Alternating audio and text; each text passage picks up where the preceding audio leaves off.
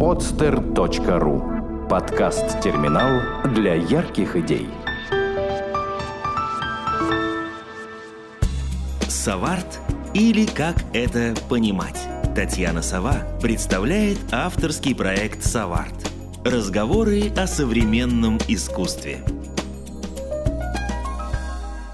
Здравствуйте, дорогие друзья! В эфире подкаст SovART. Вы слышите Татьяну Саву.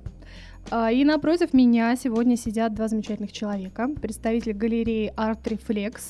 И это не просто так, я вам скажу, потому что я наконец-то решила прислушаться к вам, к вашим просьбам и все-таки сделать такой небольшой, совсем небольшой отрезок, посвященный именно галереям, галеристам и тому, как они строятся, как они живут. Эти самые галереи и эти самые галеристы. Ну и, собственно, начинается этот небольшой цикл передач как раз с представителей галерей Art re.Flex. Напротив меня Диана, исполнительный директор галереи Art re.Flex. Привет! Привет! И, собственно, товарищ по имени Андрей, который является куратором галереи Art re.Flex. Ребята, я могу вас назвать на «ты», наверное, да? Да, конечно. Значит, называю я вас на «ты». И, собственно, первый мой вопрос, он очень банальный. Откуда вы вообще попали в арт-мир? Из какой такой стороны вообще? И учились ли вы этому и так далее? Ну, начнем, наверное, с меня, потому что я в Art re.Flex Gallery попала гораздо раньше Андрея. Но не намного, смогу сказать. Изначально я, конечно, по образованию не искусствовед, признаюсь сразу. Так. Вот, но, собственно говоря, в галерее я не исполняю какие-то функции искусствоведческие, так что считаю, что это вполне обоснованно. Вот. Изначально по образованию я психолог. Вот. И, как ни странно, я еще и юридический психолог, то есть, по идее, я должна была работать в тюрьме. Но по какой-то вот такой причине эта профессия... Меня, конечно, психология очень привлекает, но вот работа в тюрьме, это было... Сразу вспоминается выставка «Кресты», которая сейчас, пардон за рекламу, идет в Эрартах. Очень хорошая выставка, кстати, сходить. Да, и очень хороший куратор, мы тоже с ним сотрудничали. Да, и куратор, да. Вот, но, тем не менее, я посчитала, что это не совсем моя работа в тюрьме. И еще, учась в университете, я начала заниматься психологией творчества. И очень долгое время, наверное, курса второго я и консультировала, и работала с людьми творческой направленности, то есть это были и художники, и певцы, и музыканты. Ну и в конце концов все кончилось тем, что я нашла своего будущего мужа, которым я оказалась современным художником. Ну, естественно, всё началось все-таки с того, что ты нашла своего мужа, то все закончилось. Да. Закончилось все свадьбой недавно. Да, недавно. Ура! Поздравляем! Сейчас нужно включить какие-нибудь джинглы такие. Вот, и он меня познакомил с миром современного искусства, потому что он уже тогда, несмотря на то, что мы были из небольшого города, он тогда уже увлекался современным искусством. Из какого, прости, пожалуйста? Из Воронежа. Из Воронежа. Угу. Ну, мы еще вернемся, я надеюсь, к тому, что в смысле современного искусства в Воронеже происходит. Или... Да, можем вернуться к этим темам. Это тоже интересно. Угу. Вот. И я начала потихонечку в это все въезжать, все это изучать, и мне это было очень интересно. Вот. А потом мы переехали, собственно говоря, в Санкт-Петербург, потому что, возвращаясь к теме в Воронеже, скажем так, возможностей для современного художника маловато. Угу. А это в каком году? Последние вот сведения оттуда, собственно? Ну, года 3 назад, получается. Года 3, то есть там в 2010-м, в принципе, еще мало чего было интересного. Я вам могу потом рассказать, что там было, да, и что на данный момент там осталось, хотя, я думаю, конечно, многое изменилось, но не на так, чтобы совсем, к сожалению. Так. Вот, и мы переехали в Санкт-Петербург, и первое время я была пиарщиком галереи «Кухня», открытые мастерские, которые до сих пор существуют. Да, и интересно. Со временем я поняла, что мне интересна и работа в галерее, мне хочется узнать, как это все происходит. И, собственно говоря, открылась вакансия в Art re.Flex Gallery. И так как у Паши там была изначально выставка, и я познакомилась с девушками, а они, увидев мои организаторские способности, сказали, что, наверное, все-таки в мире искусства людей с такими способностями маловато, приходи к нам, попробуешь. И я попробовала, и, собственно говоря, пришла я туда сначала пиарщиком, вот, и постепенно, собственно говоря, так вышло, что я там стала исполнительным директором. А вот мне интересно все-таки, ты знаешь, сразу же, пока вот к Андрею не буду переходить, мне интересно просто само понятие «психология творчества». Что это значит и вообще с чем это едят? Потому что вообще-то понятие такое очень интересное по звучанию, психологии. Я стала заниматься психологией творчества. Да, понятие весьма, скажем так, размытое для людей, особенно которые занимаются психологией и понимают в этом. Чаще всего, конечно, в психологии творчества изучаются непосредственно механизмы возникновения творческого процесса и вообще механизмы функционирования творческого процесса. Мне же было в первую очередь интересно, я как практик в большей степени, мне интересно было непосредственно личность, да, что из себя представляет художник, какой он. Не то, как он это все делает, и как он творит. Поэтому ты познакомилась со своим мужем. Практика. Не, на самом деле мы с моим мужем познакомились на баскетболе, как ни странно. Вот, ну, бывает так, да. Вот. Мне было интересно непосредственно личность, то, как он функционирует, и как вот творческого человека с его особенностями, с его... Ну да, с его особенностями, скажем так. Точка. Точка, да. Как ему помочь адаптироваться, потому что очень часто бывает ситуация непонимания. Особенно я просто даже вот на своем муже, это у Паши, можно сразу к имени, вот. А на Паше я поняла, что, во-первых, когда ты приходишь в семью и говоришь, что я современный художник, на тебя уже искоса смотрят и не понимают. И все-таки, когда ты занимаешься семью творчеством... в каком смысле? То есть ты имеешь в виду вот именно в отношении там с близкими. Муж-жена и так далее? Ну, там муж-жена, ладно, я просто такой весьма лайтовый вариант, мне кажется, и весьма толерантный и понимающий. А вот, мне кажется, во многих, да, и отношениях, и непосредственно семья, вот когда мама, папа, да, там, я не знаю, самые близкие, там, братья, сестры, люди, ну, скажем так, гнездышко твое, из которого ты вышел, да, часто сталкиваются с непониманием, и это бывает весьма тяжко, потому что все-таки искусство и человек искусства, ему необходима так или иначе какая-то поддержка, особенно когда ты занимаешься деятельностью не очень-то распространенной в данной, допустим, стране, и тебе нужна какая-то поддержка и какое-то понимание. Но этого часто не возникает. Вот.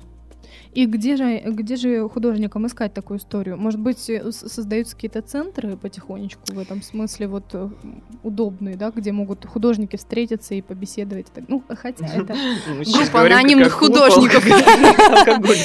Нет, таких центров не создается. И на самом деле, когда я приехала в Санкт-Петербург, я изначально собиралась все-таки идти по стопе психологии, вот, но я этих идей не бросаю, потому что психология все-таки для меня весьма близкая профессия, и мне кажется, тоже весьма не развита именно данная область, и я бы хотела, так как я человек, знающий изнутри, как это все функционирует, я бы хотела внести свою маленькую лепту, может быть, сделать какой-то шажок навстречу тому, что уже какие практики существуют на Западе, к примеру.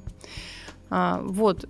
На данный момент, когда я приехала в Санкт-Петербург, был один человек, который занимался этим вопросом, психологией творчества, кризисами в творчестве, ну и вообще всеми проблемами, которые так или иначе возникают у человека, который занимается искусством в той или иной степени. В той или иной степени. Или все-таки профессионально занимается искусством? О чем вот мы говорим? Потому что, в принципе, творческий человек и творчество, оно в разной степени в нас во всех присутствует. И, скажем, там, я могу музицировать и параллельно еще чем-то заниматься. А вот именно вот то, о чем мы говорим, это конкретно к людям, которые профессионально занимаются искусством. То есть профессиональные художники, выставляющиеся, продающиеся и этим зарабатывающие на хлеб. Я это имею в виду.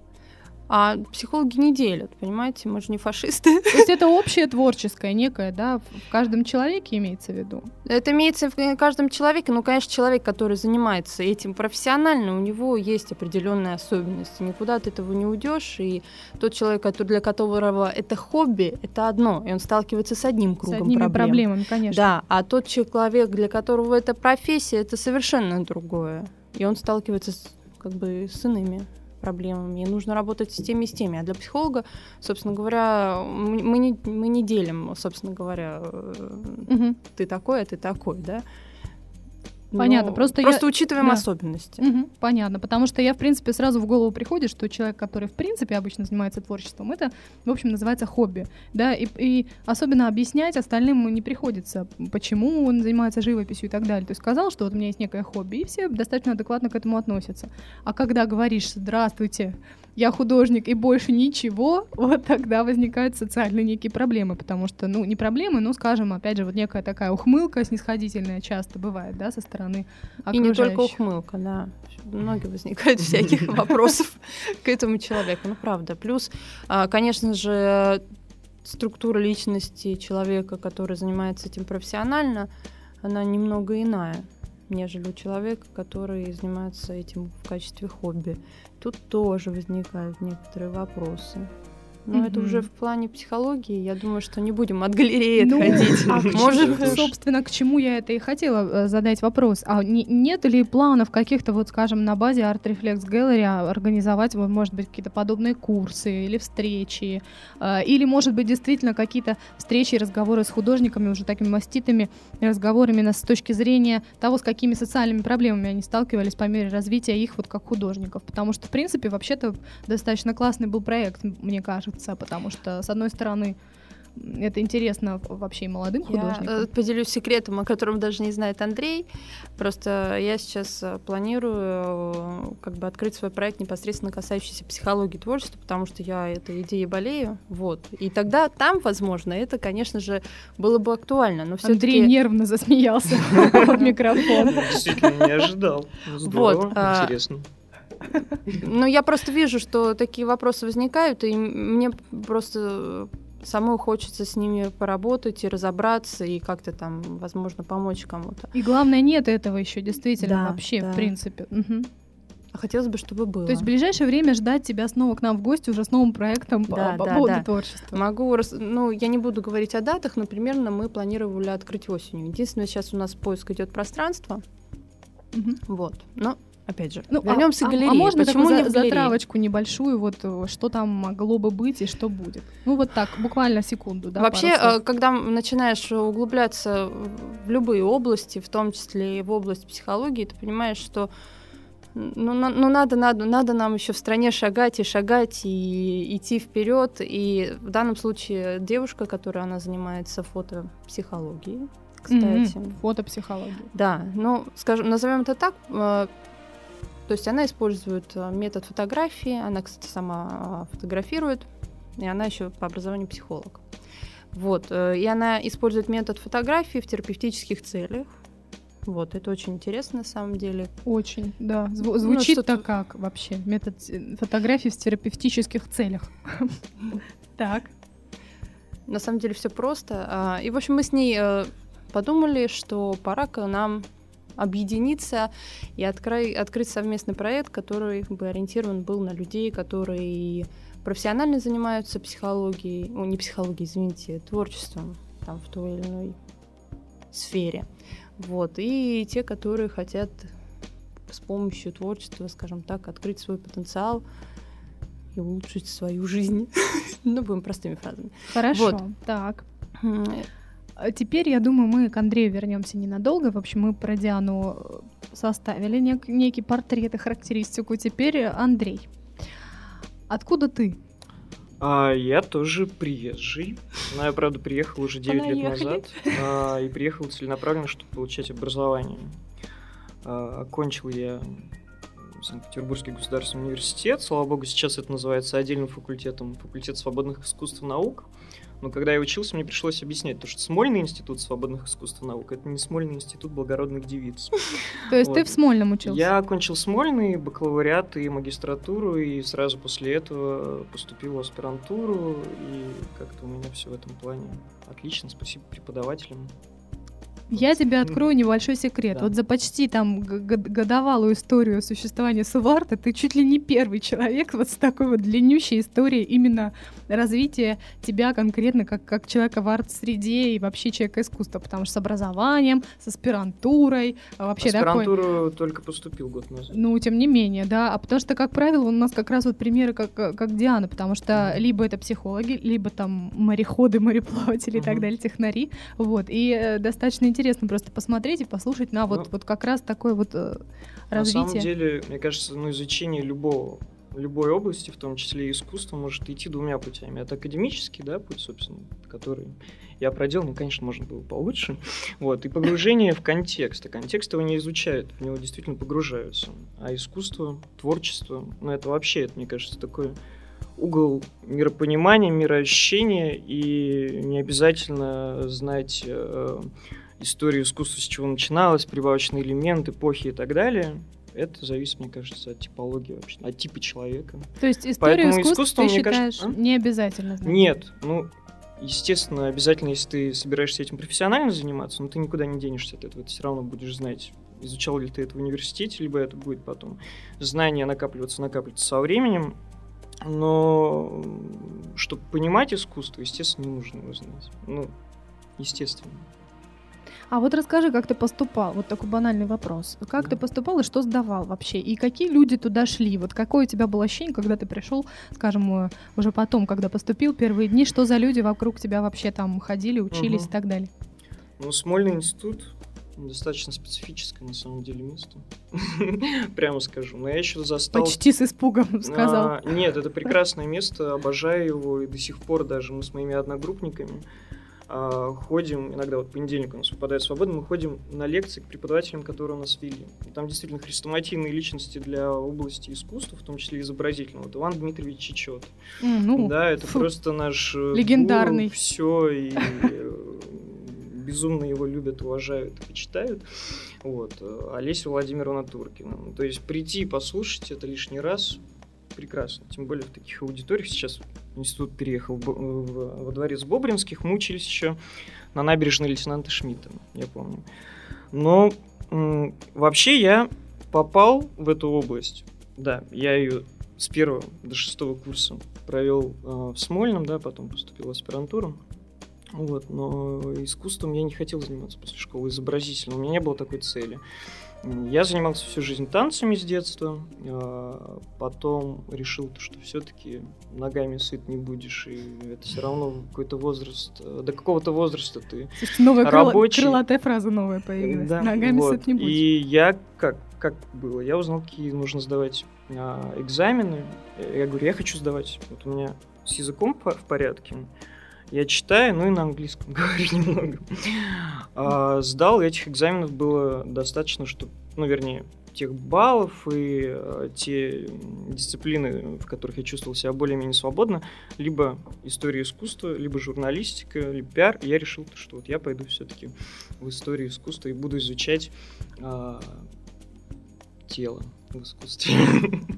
Так. Да, ну, танцы, тело, это все просто перешло от практики к теории.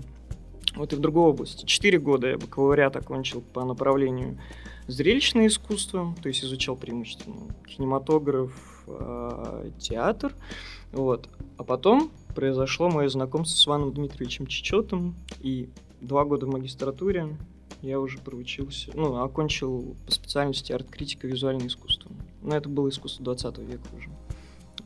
Писал по Люсьену Фройду. Люсьен Фройд. По телесности как раз. Собственно, вот интересно, визуальное искусство там не входит, перформансы. У нас вообще есть такое направление сейчас перформативное? Нет? Учат этому? Проходят вот это? Я говорю, Смольный институт — это прекрасное место. Это просто аналогов, мне кажется, в городе нет. Потому что те дисциплины, которые в нем изучаются, они настолько узкоспециальны.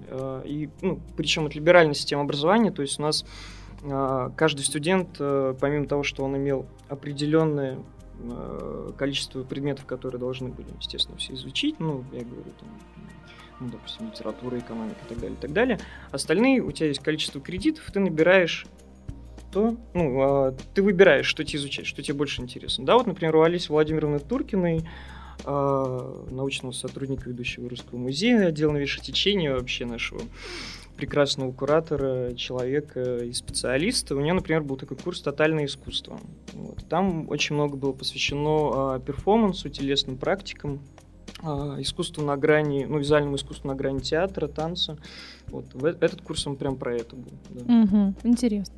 Так, хорошо, вот прошел ты этот путь, поступил в аспирантуру, и ты теперь куратор. Да, но до защиты диплома, даже магистра, Олеся Владимировна у меня была рецензентом, научный сотрудник Глеб Юрьевич Ершов, тоже который преподает, и на ВикуАртс, это ее галерея.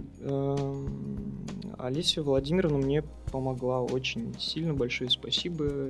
Я сразу стал работать в музее. Еще не после защиты, даже не получив еще диплом на руки.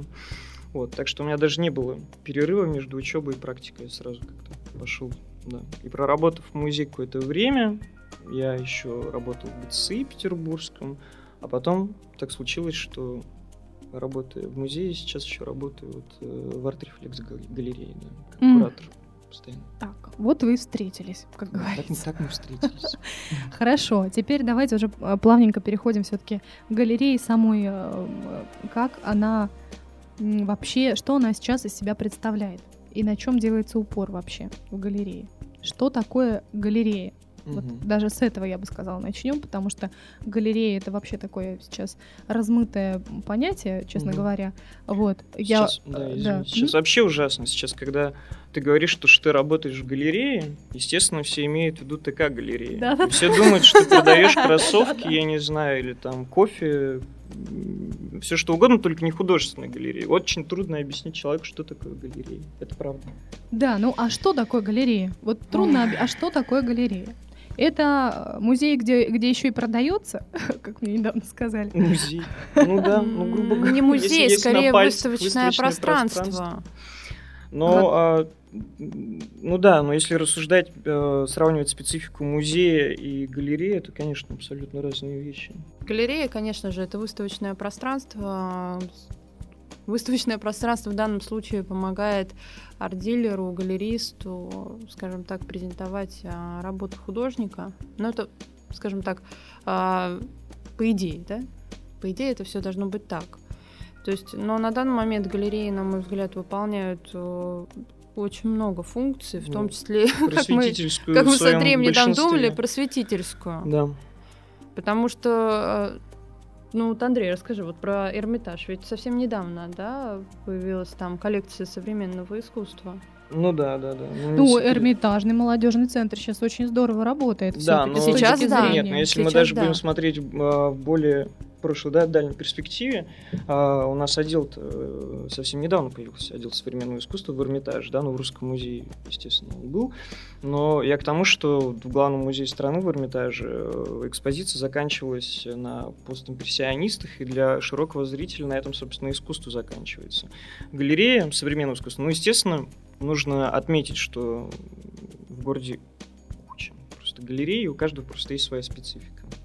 Есть галереи, которые занимаются действительно современным искусством, актуальным искусством, контемпорариат. Но их как раз не куча. Да, их как раз не куча, и как раз у нас совсем недавно, ура, в Петербурге открылась Ассоциация галерей актуального искусства. Вернее, мы официально зарегистрировались. То есть мы организовали, ну, не то, что совсем недавно, давненько вообще. Нет, документально, юридически буквально месяца 2-3. Мы зарегистрировались, теперь мы юридически существуем. Вообще, я, по-моему, о вас слышала еще от Паши, который Ульянов из Модернириата. Да. Там, так я говорю, организовались мы сравнительно... давно. Но просто все документы, и мы теперь прям юридическая организация со своими правами и обязанностями. То есть это теперь не на словах, а на деле. Еще раз, значит, как это называется? Ассоциация Институций актуального искусства. АИ. Так, и для чего вы существуете? Что, собственно, какие функции вы выполняете как организация? А существуем мы потому, что галерей современного искусства в городе Санкт-Петербурге сравнительно немного. Сейчас около 10 участников ассоциации, но в это входит также мастерская «Кухня», «Паразиты» и так далее. Просто всех перечислять сейчас боимся забыть, да, кого-то. Так. И разные, конечно, очень. Естественно, все галереи, разные, но все институции, которые занимаются актуальным искусством, так или иначе современным, все-таки решили к нам присоединиться. Все началось с чего? С того, что галерей мало, и современное искусство развито очень... Ну, слабо, можно так выразиться. Ну да, слабо. Ну, прежде всего, это был организационный момент, да, чтобы делать какие-то общие проекты массовые, чтобы делать массовую рекламу. И, ну, я говорю, просветительская такая миссия современного искусства в большом городе, где галереи можно пересчитать на пальцах двух рук. Да, хотя бы показать вот о том, что оно есть. То есть с точки зрения пиара помогать, в принципе, да? Пиар, организация, например, ночи галерей, которая может послужить альтернативой ночи музеев, который будет проходить. В прошлом году она была в Резорде. Да. Да, в этом году будет в другом месте. Сейчас мы сейчас это все обсуждается. Вот. В том числе совместные выезды на ярмарки, потому что, ну, не секрет, что иногда ярмарки выбирает специфику географическую, да, то есть эта ярмарка будет акцент на русских галереях или на галереях какого-то определенного города. Но мы сейчас тоже по поводу этого общаемся и договариваемся, возможно, от ассоциации такой компании петербургской мы выйдем осенью на одну из европейских ярмарок, да? Презентуем город. Это чудесно. Так, да. Да, вот, да. Но и просто помогать друг другу, потому числе... что когда галерей мало, это все развито слабо, если не объединяться, это все пойдет ко дну, да, естественно. Здесь, конечно, не стоит забывать и думать, что вот там 10 галерей, они хотят пиарить себя. Нужно все время иметь в виду, что за каждой галереей стоит 10, а то и больше художников из Петербурга. Тех же самых, о которых мы говорили в начале. Соответственно, вот эти все... Скорее пиарить наши... искусство современное. Ну, господи, но современное искусство, оно не может существовать без... Да, без пиара. Ну а что греха таить? Это сейчас все не может существовать, ничто не может существовать без пиара. Ну да. Ну и опять же, еще более нужна, наверное, просветительская деятельность, вот именно касаемо актуального и современного искусства, поскольку его нужно объяснять, его нужно, к нему нужно готовить, вести какую-то пропаганду и так далее, да? То есть хотя бы для этого, да? Да. Угу. Ну, то есть вы уже начали как-то это что-то вот с этим делать, да? А где можно вообще посмотреть? То есть человек, который хочет, который интересуется современным искусством и хочет, в общем, где-то посмотреть вот все эти галереи, у вас есть сайт, где можно это вот искать, найти? Нет, сайта у нас пока нет. Сейчас работают над тем, чтобы сделать сайт, ассоциации. Ну, естественно, у каждой из галерей есть свой сайт. Маленькое печатное издание даже, мы думаем. Совсем маленькая газетка. Пока так. Все объединились и занимаются тем, чтобы информация была доступна для всех. Ну, а сейчас, конечно, да. То есть в скором времени можно будет где-то централизованно посмотреть вообще список этих галерей, понять там, что, куда пойти, куда брать. Ну, скажем, если есть художник некий тоже, чтобы ему понимать, куда обращаться, где он будет в тему, да, он тоже может туда, в общем, обратиться будет на этот сайт и так далее, в ассоциацию и так далее, да? Ну, да. То есть вы этим тоже будете заниматься. То есть если будет художник какой-то, который хочет куда-то себя продвинуть, он может прийти к вам и сказать: ребят, вот я есть такой, я не знаю вообще, куда меня возьмут и куда податься. Ой, кстати, у нас очень часто такое бывает. То есть сколько за неделю мне приходит различных заявок, и я стараюсь, конечно, на все отвечать, но дело в том, что иногда даже сами художники, они не очень понимают, что галереи разного формата, и тебе нужно попасть именно в галерею твоего формата, потому что иначе это не будет никакого смысла. И нам не имеет смысла заниматься этим художником, потому что мы с другой области, да? И ему нет смысла с нами как-то взаимодействовать. Ну и, соответственно, вы сможете как-то сориентировать, да, вот от вашей вот ассоциации хотя бы, да? То есть это тоже будет... Ну, на самом деле мы и сейчас сориентируем, потому что я представляю, сколько остальные галереи получают таких заявок. Но я стараюсь всегда вежливо отвечать, и по возможности, если человек уж сам даже приходит, просто... ориентировочно говорить, там, куда можно обратиться ему. Ну, а если попадаются индивиды, которые интересны нам, мы берем их под свое крыло. Да. Но такое очень редко. На самом деле художников, которые занимаются современным искусством, мало. Но у нас, вот в нашей галерее, вообще стоит, наверное, сказать, что действительно галерее 6 лет, но буквально только 2 года назад... чуть меньше 2 лет назад галерея немного поменяла формат. Раньше галерея сотрудничала с такими классиками петербургской арт-сцены, как там Латиф Казбеков, Михайлов, Лука. То есть, ну, художники действительно музейного уровня, которые находятся и в хранении, и в постоянной коллекции Русского музея, и много-много где. Так. Вот. А потом произошло вот такое движение в сторону современного искусства. Как я сказал, оно произошло совсем недавно. И теперь... С чем это было связано? Почему? Ведь гораздо удобнее, наверное, дальше оставаться, в общем, в таких вот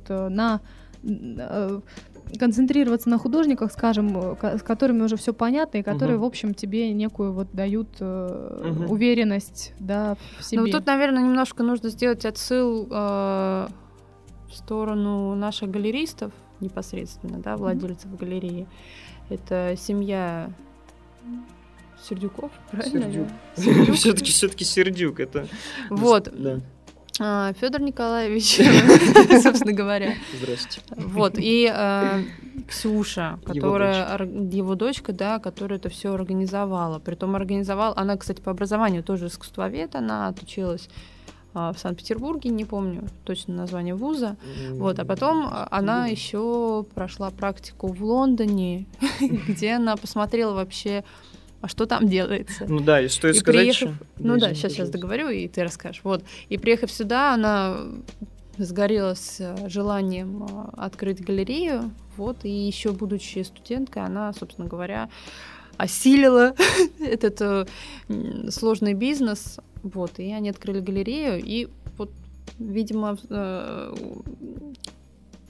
скажем так, эволюция взглядов. Кстати, она сейчас живет в Чикаго. Это эволюция взглядов. Еще стоит сказать, что отец Федора Николаевича был директором Петербургского манежа. Первым. Поэтому это не зарождение традиции, а продолжение ее. Да, да. То есть семья изначально занималась искусством в том или ином виде. Да. Вот. И для них это естественное, скажем так, продолжение. Да, ну и как любой развивающийся организм, галерея тоже может развиваться, и развитие оно тоже меняет.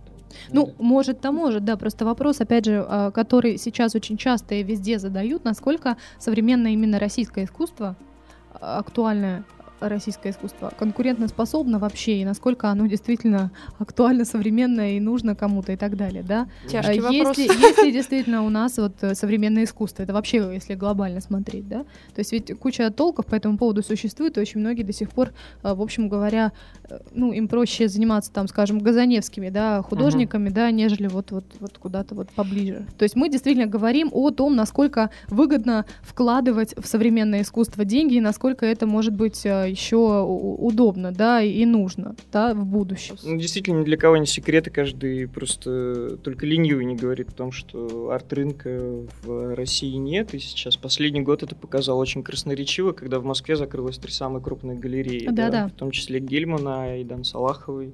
А в Питере они только плодятся. В Питере у нас на самом деле не так много галерей. Если мы берем даже, ну, да, мы сказали про ассоциацию галерей, но галереи, которые могут быть конкурентоспособными, а конкуренция, собственно, это двигатель прогресса.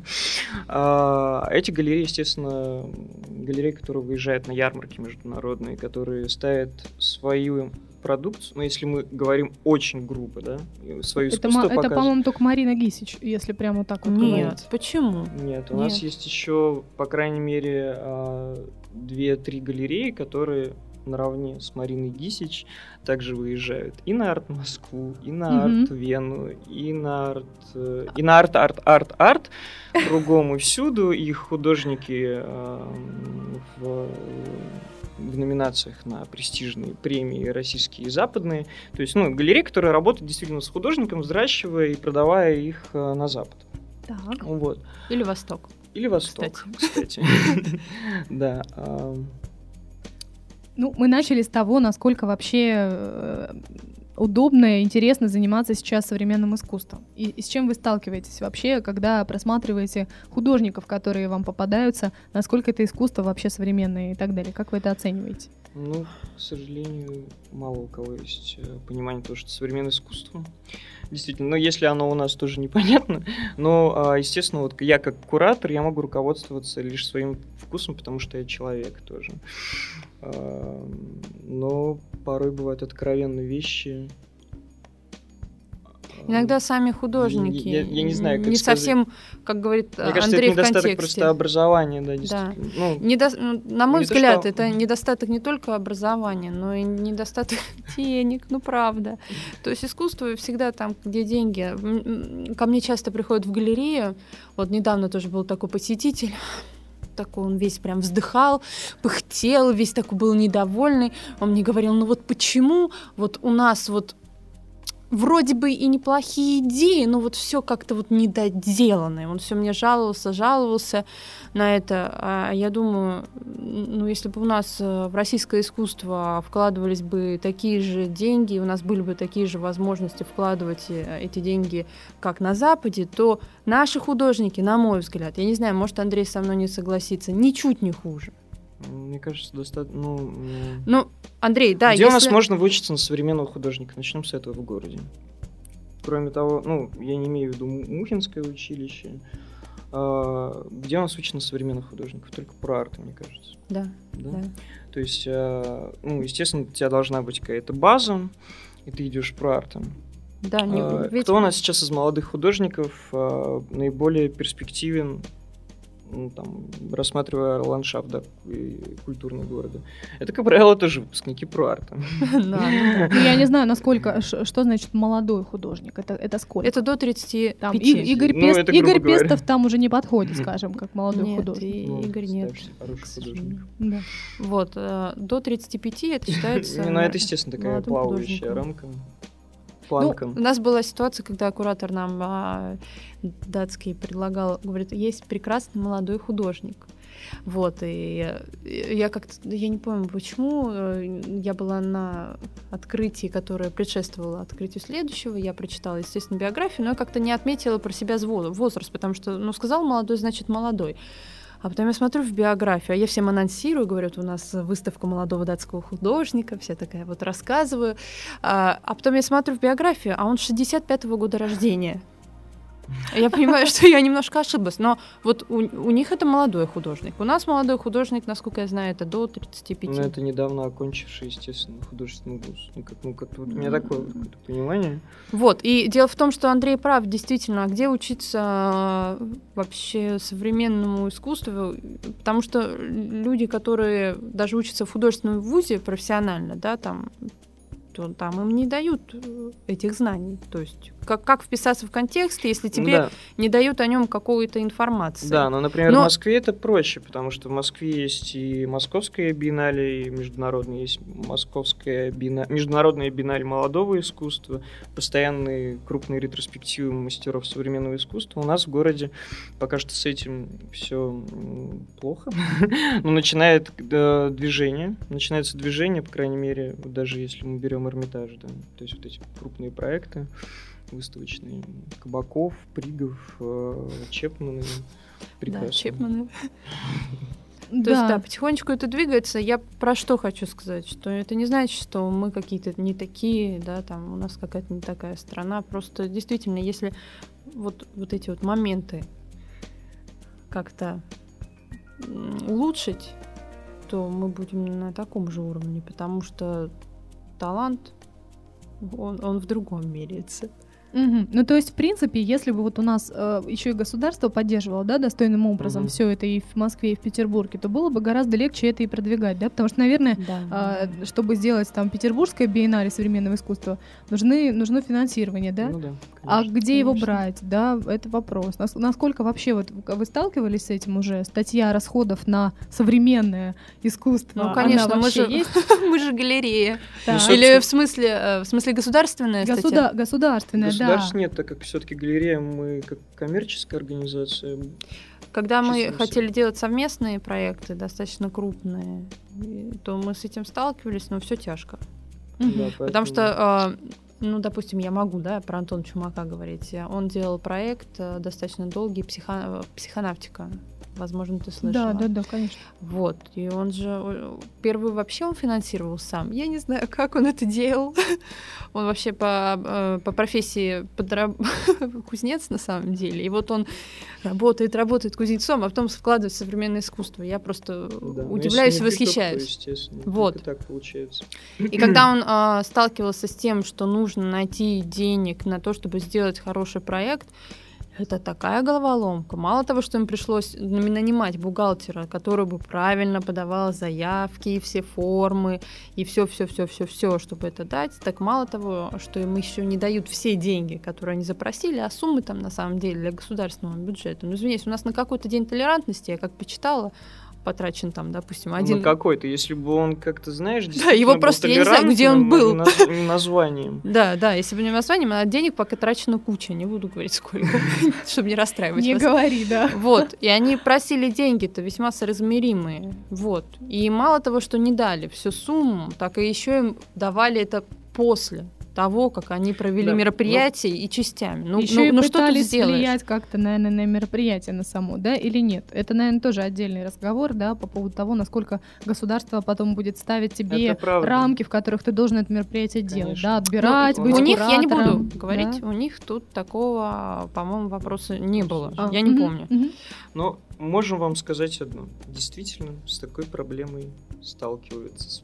Проблемой цензуры, если ты имеешь отношение к какому-то некоммерческому государственному, тем более сегменту, да?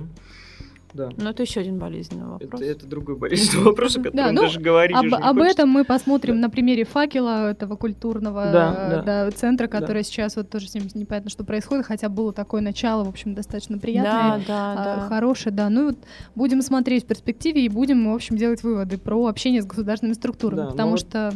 Извините, возвращаясь к вопросу финансирования художника, выделения денег на проекты, к счастью, мы можем себе позволить, наша галерея заниматься вкладываем в продакшн денег, то есть если мы делаем выставочный проект, вот, например, сейчас следующий проект, который у нас открывается, это персональная выставка Вероники Рудевой-Рязанцевой, участницы группы «Непокоренных», да, на то, чтобы она сделала объект, и наша галерея выделяет ей средств, да, но это нормальная практика абсолютно, этим занимаются все приличные. Не все, но галереи, которые могут себе позволить, и, к счастью, есть такие галереи.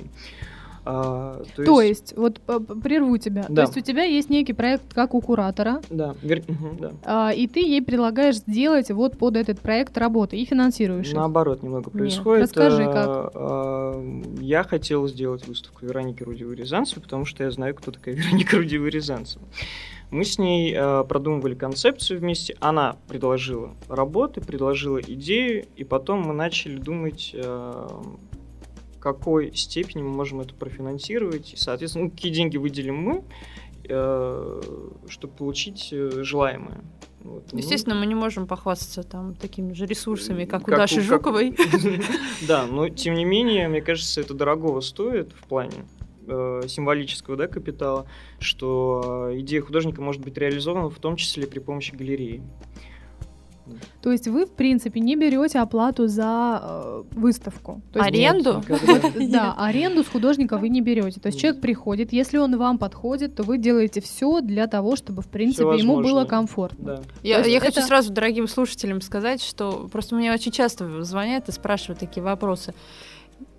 Хорошая галерея, которая занимается современным искусством, вообще она высокого, если уровня, она никогда не берет деньги за выставку. Никогда. Этого нет. Никогда не берет деньги за вход на выставку. И никогда не берет деньги за вход на выставку. Как правило. Да. То есть либо подходит, либо не подходит. Если не подходит, то, соответственно, и все. Хорошо.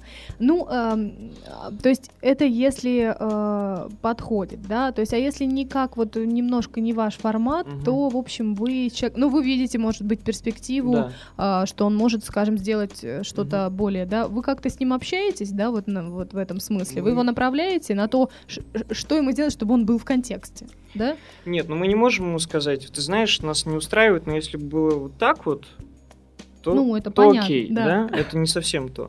Но, допустим, к нам приходят художники, показывают свое портфолио или приносят там на диски, неважно, присылают на почту. Для этого у нас есть выставочный план, который, как правило, имеет под собой определенный скелет. так условно называем. У нас есть несколько выставок персональных, выставочный сезон художников, с которыми сотрудничает галерея. То есть это художники, на которых у нас есть, даже на юридическом уровне, права и обязательства выставлять, показывать в городе, мы работаем с этим художником. Mm-hmm. Это, как правило, кстати, художники, ну, у нас вот сейчас контракт с европейским художником, ну, там, с рядом московских, да? Ой, а можно вот поподробнее, кстати, вот мы в первый раз этого коснулись. Каким образом происходит вообще вот этот вот контракт, там, на каком вообще, и что художник получает от этого? Договор? Ну, я почему-то называю это больше договор, не знаю, можно и контракт, без разницы. Ну, как это происходит? Такое, это соглашение, да, то есть мы стремимся к тому, чтобы все-таки рынок был как можно более прозрачным, не знаю, правильно или неправильно это, там, по мнению других галерей, я считаю, что это правильно, да, то есть чтобы и художник, и галерея чувствовали себя, грубо говоря, спокойно, вот, и доверяли друг другу. То есть, это прозрачность намерений показывает галерея, и прозрачность намерений художника в том числе. Так. Что получает с этого художник? Все зависит от типа договора. То есть, если это какой-то эксклюзивный договор, например, там, эксклюзивное представительство в Санкт-Петербурге, то есть художник не может работать с другой галереей, современно, ну, другой галереей, ну, если мы не касаемся музеев, конечно. Любая галерея заинтересована в том, чтобы ее художник попал в музей, если это молодой художник. А если они работают с художниками музейного уровня, прекрасно. Так. То есть, да, то есть мы представляем. Ну, соответственно, художник получает финансирование со стороны галереи какое-то, ну, опять же, возвращаясь к вопросу продакшена.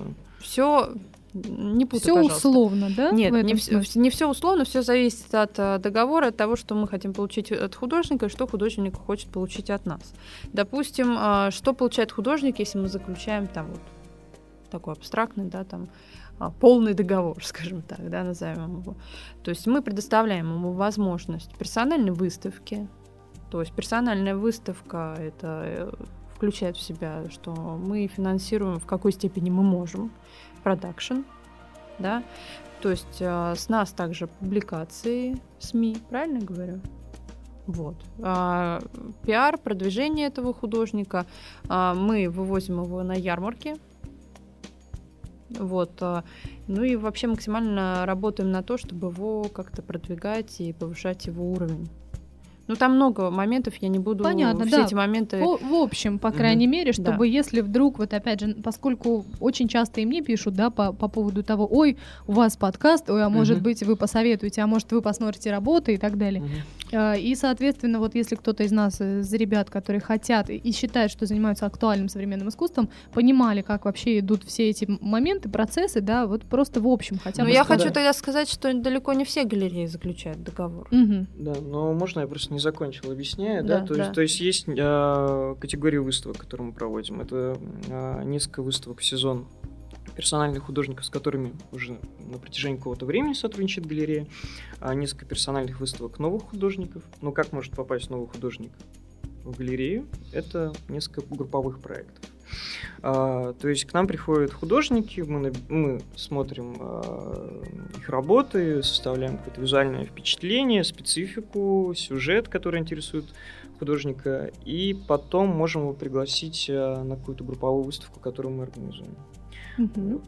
Ну и после того, как мы сотрудничаем с художником на уровне группового проекта, мы можем предложить ему сделать персональную. Но такого еще не было, чтобы художник пришел к нам, и мы сразу захотели делать персональный проект. Мы решили, что будем сначала пробовать работать на... Ну, грубо говоря, у нас все эти начинания, конечно, они вот только-только вводятся, и все это постепенно. Но, тем не менее, мы хотим максимально приблизиться к тем стандартам, которые существуют уже в мировой практике. Максимально, потому что, ну, я считаю, что это правильно. Да, это на самом деле вообще-то формат очень-очень здоровский и классный. Другое дело, что вот очень многие сейчас, наверное, А я даже говорю, наверное, о галереях именно не центральных, да, вот не центрального нашего района Российской Федерации, а там, скажем, не знаю, Челябинск, Екатеринбург, Тюмень, Салехард или еще что-нибудь такое, откуда мне периодически пишет, а, кстати, Уфа очень часто пишет и говорят, что вот у нас вот начинается, вот у нас хочется такое сделать, а как бы это вот устроить? И во что упирается? Конечно же, в финансирование. И почему, собственно, берут галереи деньги с художников? Потому что неоткуда брать деньги. А почему, собственно, берут за вход? Потому что надо на что-то жить. Да, и, соответственно, тогда возникает вопрос у очень многих, которые сейчас нас слышат, я уверена, да, насколько... Может быть, он некорректный, вы меня сразу прям вот прервите, да? Насколько вы именно продажами, что ли, картин, да, и так далее, отбиваете вообще ваше существование? Или все-таки галерея, вот она... у вас есть возможность такими замечательными принципами, да, вот руководствоваться, так замечательно действительно строить работу, потому что есть все-таки финансирование извне, которое не зависит от того, насколько вы там реализовываете там продажу, скажем, и так далее, работу художественную. У нас, сейчас признаемся, я думаю, ни для кого это не секрет, что у нас, конечно же, есть финансирование извне. И это очень важно, это нам помогает, конечно, делать проекты, ну, скажем, некоммерческие, да, чисто для того, чтобы показать, какое есть искусство и какие есть художники. Вот. Продажи, да, они происходят, но пока что на данный момент той ситуации, которая существует в России, отбить продажи этого сложно. Да, не для всех, конечно, напоминаем, но что сложно. Галереи самые крупные закрылись в Москве именно потому, что существовать вообще на плаву очень сложно. У нас действительно мало коллекционеров, и, как правило, почему галереи выезжают на ярмарки? Не только для того, чтобы, ну, в том числе, конечно же, художников представить широкой публике европейской, включить их как-то в международный контекст, но практически все продажи, они осуществляются на ярмарках. Да. Вот, но в том числе есть, конечно же, галереи, которые... там отбивают продажи. Да, у нас даже в городе есть. Да, есть у нас такая галерея, но они большие молодцы, но им тяжко. Весьма. А про отбить... Я вот тоже недавно узнала, что в Челябинске есть галерея современного искусства «Окно». А, я прекрасно. А, кстати, удивлена. Сейчас же открылась и в Екатеринбурге филиал нашей петербургской галереи. Ура, Марина Гисич. Мы уже три раза произнесли Марина Гисич. Да, Марина, да. Мы тебя пиарим. Да, так что как-то вот движение вглубь страны тоже идет. Ну, я думаю, что тяжко все равно. То есть, в принципе, вообще говоря, если сейчас вот я к чему? Я к тому, чтобы мы так замечательно говорим, и мы говорим о потрясающей и классной перспективе, на которую должны все равняться, да, в первую очередь. Но просто не хочется вводить в заблуждение народ, который, может быть, думает, да, я действительно, это должно быть так, и нужно так, и вот, и ла-ла-ла, и потом вот возьмут, накопят, откроют, а потом будут думать, боже мой, куда нам деваться, да? Вот нас пригласили. Нужно, конечно же, да, финансирование искать. Да, конечно. Мы, извините, господи, всех перебиваюсь. Нас с Дианой пригласили на один из семинаров. Не буду называть название, но смысл в том, что пришли туда люди, которые хотели открыть что-то с артом. Делали бизнес-планы и спрашивали, как же вы все-таки живете. И мы сразу сказали, ребята, гибло это дело, если у вас нет финансирования со стороны. Либо будьте готовы, что... это не жизнь, это 24 часа в сутки вам придется работать, не факт, что все получится, потому что в этом контексте это сделать очень сложно. Да, но... Ну, есть еще такой вариант, наверное, когда... Почему чаще всего галереи открывают люди, ну, скажем так, выше среднего достатка? Потому что есть знакомые своего круга, которые... которому это можно продавать. Извините, буду уже говорить тогда уже правду. Я все пыталась как-то аккуратнее это все сказать. Но правда. То есть и во всей литературе, которая там про галерейную деятельность, там так и написано. Если у вас есть возможность, кому? Но это первый коллекционер, действительно так и появляются. Что да, ж тут греха таить? И мы сказали, что совсем недавно галерея поменяла формат. То есть за 4 года, практически за 5 лет, галерея создавала... был контингент, который все время приходил и делал покупки. В том числе есть определенные люди, которые до сих пор к нам приходят и покупают петербургскую графику, которую мы уже 2 года выставляем, но она у нас есть. в запасниках. Сейчас меняют формат, мы, естественно, сталкиваемся с тем, что нам нужно привлекать новых людей в галерею как потенциальных клиентов. И, естественно, кто это сначала... Это общая практика, это сначала близкие люди. Ну, не близкие люди. Ну, в смысле, я не маме собираюсь продавать. Я подсаживаю всю семью. Нет, ну, то есть люди... это знакомые, знакомые знакомых и так далее, а потом уже, естественно, это расширяется. Потому что все-таки искусство — это дорого, так или иначе. Это не предмет первой необходимости, это надо понимать. Так что если есть круг, который этим интересует, потому что их надо воспитать. Сколько у меня знакомых, достаточно людей обеспеченных, и что они покупают себе домой на стены? Это страшно. Просто это страшно, это нельзя пейзажи, вешать. Букеты цветов. Это сирень. В лучшем случае пейзажи, букеты цветов. Это просто не описать словами, это прекрасно. Настолько. Не, ну, и про то, что... Критиковать вкус не нужно, наверное, просто действительно из-за недостатка образования, вот что я могу сказать. Да. Что если бы, наверное, в школе действительно даже на том же самом уроке МХК искусство не кончалось бы черным квадратом. Ну, слава богу, если они доходят до черного квадрата. Я дошла, честно вам скажу, в школе до этого. Вот, то что ожидать от людей, конечно. Ну вот, скажем так, мы говорили с вами тут о группировке протест, да, вот очень хороший пример в смысле актуального искусства, да, к примеру, там Гриша Ющенко, да, и там Саша Вилкин. Насколько вы считаете, можно воспитать нашу публику до такой степени, чтобы покупали, чтобы вот вывесить это где-то и так далее? То есть это насколько можно... или через сколько? Это вопрос. Ну, через хорошо. Какое время для этого потребуется? То есть если убедить человека, что это инвестиционно как-то перспективно, то это одно, да? А вот вывесить это так, чтобы просто оно на кухне, скажем, тебя висело, пока кушаешь. То есть я обожаю Сашу Вилкина и Гришу, и вообще я их очень люблю, молодцы. Они человеки замечательные, и все прекрасно. Но ведь это не то искусство, на которое хочется смотреть, там, любоваться и так далее. Вот, то есть, и люди ведь сейчас этим, в общем, очень часто руководствуются, говорят, классно, но вы мне объясните, почему я это должен ценить и покупать? Если мне визуально это не нравится, значит, скажите, будет ли это в перспективе дорожать? А не нужно покупать работу, да? Если тебе не нравится визуально. Вообще... Не это должно двигать, естественно, желанием приобрести. На самом деле, конечно, сейчас говорить про какого-нибудь из ныне живущих художников со 100% уверенностью, что через 50 лет его работы будут стоить в разы дороже, это на самом деле лукавить себе и другому человеку. Никто не знает, что будет через несколько лет. И в плане ценообразования в том числе, потому что о чем говорить, если мы не знаем через 10 лет, сколько будет стоить нефть. Ну, это просто какая-то глупость, да? Убеждать людей, что на этом можно сделать деньги. Нет. Мне кажется, руководствоваться нужно прежде всего своими чувствами. Ну, нравится тебе? Нет. Хочешь ты, готов ли ты видеть это произведение каждый день? Вот у меня есть такие работы, с которыми я бы с удовольствием не расставался. Да, у нас с Андреем уже список, чего бы мы купили. Да, действительно. Вот, и мне кажется, это не дело первой важности. Хорошо, так, инвестиции. И это правильно, и это я согласна абсолютно. Тогда каким образом идет воспитание?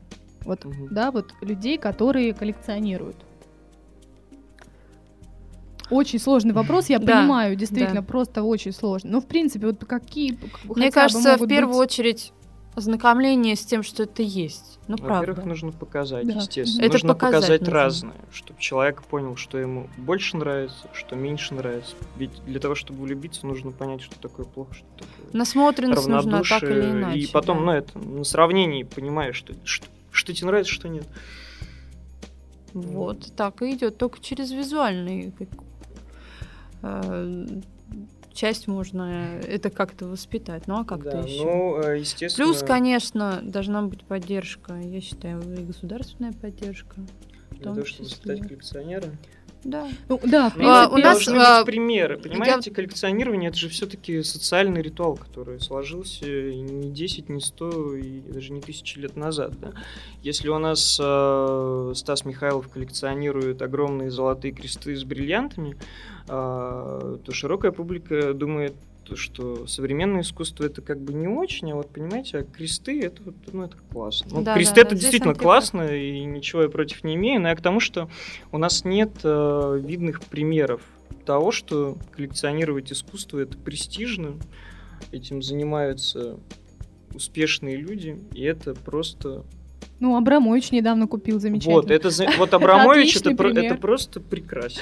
Но, на самом деле, скажу честно, что бывают иногда такие высказывания, кстати, по поводу Абрамовича, да, я поразилась, потому что не буду фамилию говорить, но все поймут, кто знает, да, президент, собственно, нашей гильдии оценщиков моментально же высказался по Бизнес.ФМ о том, что это...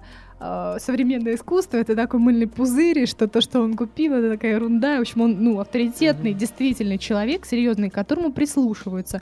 Он занимается антиквариатом, да, и тут он, современное актуальное искусство, вот такой прекрасный пример, как покупка большой коллекции Абрамовичем, да, человеком успешным, который подает пример, он берет и сводит на нет просто, да, и, соответственно, вот этот пиар сразу же издувается, да? Не, ну, во-первых, зная коллекцию Абрамовича, вот, если я еще раз вернусь, да, я писал диссертацию магистрскую по Люсьену Фройду. У Абрамовича есть несколько картин Люсьена Фройда. У него есть хорошее собрание первой половины 20 века. Ну, помимо этого, он недавно купил огромное количество работ вот Ильи и Мили Кабакова, да, совсем недавно. Не стоит говорить, что он покупает каких-то малоизвестных, неперспективных художников. Но я не знаю, для меня это полное какое-то конечно, удивление. Ценообразование на рынке современного искусства, оно, конечно, весьма спорно. Мы не будем здесь лукавить, но правда. Это действительно так. Это рынок, который под собой... Он строится исключительно на... Но это мы говорим про гигантов. На престиже. Да, про гигантов, конечно же, мы говорим. Он строится исключительно на... Там, как в книге было написано, мотивация престижа. Угу. Вот, исключительно на этом, естественно. Но в то же время... Это что, плохое искусство, вы хотите сказать? Но... Что его нельзя купить, потому что оно тебе нравится? То есть это значит, человек рассматривает искусство исключительно как товар. Ну, не будем лукавить, что очень часто сейчас, в общем, это является некой такой, ну, это наряду с антиквариатом является неким вот все-таки инвестиционным таким вот компонентом, да. Другое дело, что по поводу нравится, не нравится. Вот если мы уже 100 раз, на самом деле, я в SovART упоминала Китай, который меня в этом смысле, конечно, радует, потому что китайское правительство активно поддерживает китайское современное искусство, да, и благодаря чему, собственно, китайцы искаканули на всех аукционах, да, первые места там занимают и так далее. То государство российское, хоть раз вообще кто-то слышал о том, чтобы вот какая-то политика открытая, вот, да, такая вот велась в этом смысле? Хотела как раз про это высказаться. У нас была лекция, на которую, опять же, не помню, кто организовывал, говорить. Мы скажем, что была лекция человека, зовут его Джон Вароли, это пиар в искусстве. Он этим позанимается профессионально. Специалист, действительно. Он работает Сайдан. Ну, работал. С галереей теперь как с художницей. Да, работает как с художницей. В общем, он нам рассказал много замечательных вещей, в том числе ему задали на лекции такой вопрос. Джон, а почему, как ты считаешь, в России вот с коллекционированием все идет так плохо и современное искусство не покупает? Он сказал, что у меня на это есть своя теория, что государство это абсолютным образом не поддерживает, и мало того, что не поддерживает, так оно это еще угнетает в том плане, что достаточно много процессов уже замешанных с современным искусством прошло, и сейчас они увеличиваются, и человек, который зарабатывает деньги, естественно, он не хочет, чтобы к нему привлекалось какое-то особое внимание. Он думает, собственно говоря, зачем мне эти проблемы? Мне они не нужны. Да. Ну, смотря, конечно, как себя человек позиционирует, но я прекрасно понимаю, естественно, чем больше цензура, уровень цензуры в любом обществе, тем скуднее язык высказывания, в том числе художественного. Ну, а искусство как язык, он тоже очень важен. Так когда что, его контролируют, конечно... когда его нет. Да, так что, конечно, если бы современное искусство... поддерживалось бы государством, и это не воспринималось бы, ну, в такие штыки. Но оно же разное искусство. Но не почему? Стоит забывать. Есть премия «Инновация», которая идет из Государственного фонда, от ГЦИ, Государственный центр современного искусства. Все равно поддержка есть, но ее, как всегда, недостаточно. Но она очень мала. И все-таки сейчас вот наблюдается как раз тенденция, вот когда вот смотришь СМИ глобальные, что доходит до всех людей, да, грубо говоря, до моей бабушки и то дойдет. Если брать такие, ну, скажем так, направления, да, государственные, то видно, что не то чтобы оно не поддерживается, а наоборот, оно показывается с наихудшей стороны. Но это правда. Если моя бабушка будет о современном искусстве узнавать, то она будет узнавать только какую-то чернуху и думать, что, господи, чем же моя внучка-то занимается? Ужас-то какой! Да, я слышал, ну, вернее, читал в каком-то, не помню, государственном издании, там интервью что-то был, чиновник какого-то, и он написал: современное искусство — это то, что любят оппозиционеры, что-то такое. Вот, ну, то есть... Понятно, то есть это странно. Это до сих пор, значит, так, понятно. Ну, на самом деле мы уже час беседуем, и, честно говоря, как всегда, вопросов у меня еще масса, и, честно говоря, придется, наверное, еще раз опять встречаться, потому что еще мы не поговорили про вообще, какие художники у нас вообще из русских наших замечательных, из Петербуржки сейчас есть где-нибудь за границей, и они известны и так далее. Может, вы прямо вот скажете сразу как-то место в карьер? Так, сейчас буду говорить про художников, которые... Блин, опять забуду сейчас. Ну, вернее, волнуюсь, что кого-нибудь забуду. Ну, так, хотя бы. Кого бы я хотел себе домой, которые действительно прекрасные. Это, мне очень нравится Виталий Пашиницкий. И не стоит скрывать то, что это художник, один из самых популярных и признанных в Петербурге и в России. Он несколько лет назад вошел в топ-100 художников мировых, ну, которые задают сейчас тенденции на ближайшее будущее. А кто у нас еще? Из Петербурга либо из России? Из Петербург. Давайте Петербург все-таки брать. Петербург. Маня Алексеева, безусловно. Да. Слушайте, нет, я сейчас буду бояться, что кого-то обижу, не назвав, на самом деле. Но... Диана? Да у меня вообще очень плохо на имена, у меня хорошо на картинке. Вот, так что картинки я могу показать. С именами у меня хуже. Ну, в общем-то, их не так мало, да, в итоге вообще. Но если мы берем художников, с которыми... Не буду говорить, что их много, они есть. Да, просто есть художники, с которыми сотрудничает несколько галерей. Допустим, Петербург, Москва, Европа, да, если художник сотрудничает вот по этим направлениям, а если там Америка, то вообще прекрасно, то его можно действительно назвать финансово успешным, потому что европейская галерея не будет заниматься художником, если он не приносит никакой прибыли. Говоря грубо. Хорошо, ладно, давайте уже немножечко закругляться все-таки, да, и мы переходим к самому простому, самому главному. Что такое искусство? Как вы считаете, вот ваше определение? Только оба обязательно выскажутся. Действительно такой вопрос. Да, ну, вот давайте мы не будем говорить какими-то заученными определениями. Давай, я скажу, искусство — это зеркало, в которое человек смотрится. Нет, для меня искусство — это моя жизнь, ну правда. Да. У меня муж художник, у меня деятельность связана с искусством, и искусство — это есть для меня жизнь. Я этим живу. Я засыпаю с думками. А как же там сейчас для Вероники нужно то-то, то-то, то-то. С этим просыпаюсь. Так. Да. Ну, хорошо. Для меня искусство — это любимая работа. Для меня искусство — это образ мышления, мировоззрения, потому что если сейчас не жить, несмотря на жизнь, как на искусство, можно вообще с ума сойти. И да, это способ мышления. Ну, то есть вот искусство как явление — это способ мышления. Но это скорее все-таки язык, да. Язык, да, выражающий твое мышление. Ну что ж, ребята, спасибо вам большое. Я для себя кучу всего интересного узнала. Я надеюсь, дорогие наши слушатели, что вы тоже для себя очень много интересного узнали. Как всегда, к выпуску будут прикреплены и фотографии, и ссылки, и всяческие разные, значит, сайты, на которые вы можете потом обратиться, написать и так далее, и тому подобное. А сегодня у меня были Андрей и Диана, Art re.Flex Gallery. Спасибо, всем пока.